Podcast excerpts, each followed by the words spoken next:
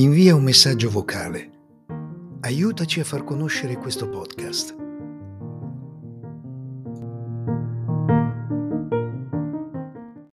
C'era una volta Madama Piccinina, che per quanto era piccola abitava in una casa di tre mattoni.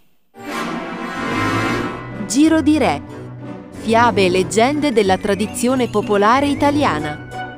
Narrate da Maurizio Mosetti. Buon ascolto! Madama Piccinina C'era una volta Madama Piccinina, che per quanto era piccola abitava in una casa di tre mattoni.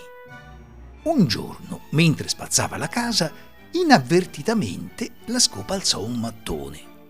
Lei si inchinò e sotto il mattone ci trovò un soldo.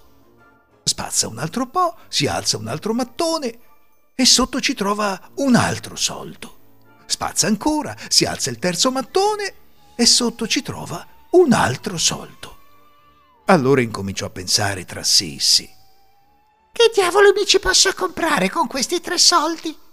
Se compro una mela mi tocca buttare la buccia. Se compro la pera lo stesso. Se compro il salame mi tocca buttare la pelle. E se compro la ricotta? E della ricotta non si butta niente.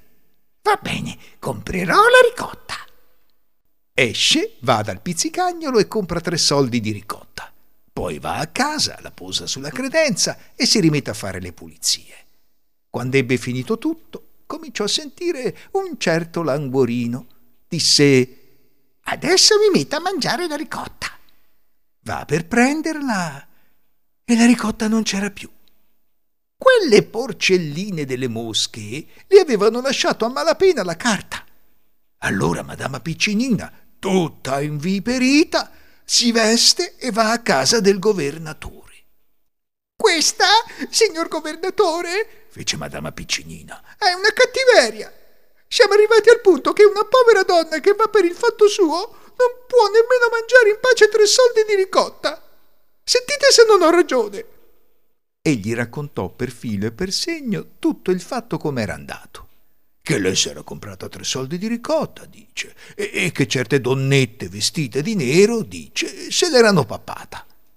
Al governatore venne da ridere, ma quando vide che Madama Piccinina insisteva e si faceva prendere dalla rabbia, per levarsela di torno le disse Prendete questo bastone quando vedrete la prima donnetta nera di quelle che vi si sono mangiate la ricotta, datele una bella bastonata.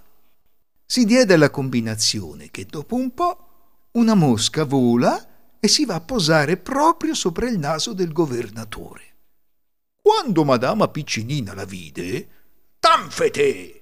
gli diede una bastonata tanto forte che fece cadere il naso al governatore. Poi fuggì e se ne andò a nascondere dentro casa. Dopo un po' che se ne stava dentro casa, sentì bussare alla porta. Chi era e chi non era? Erano i carabinieri che l'andavano ad arrestare.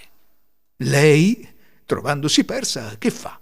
Prende e si nasconde dentro al buzzico dell'olio.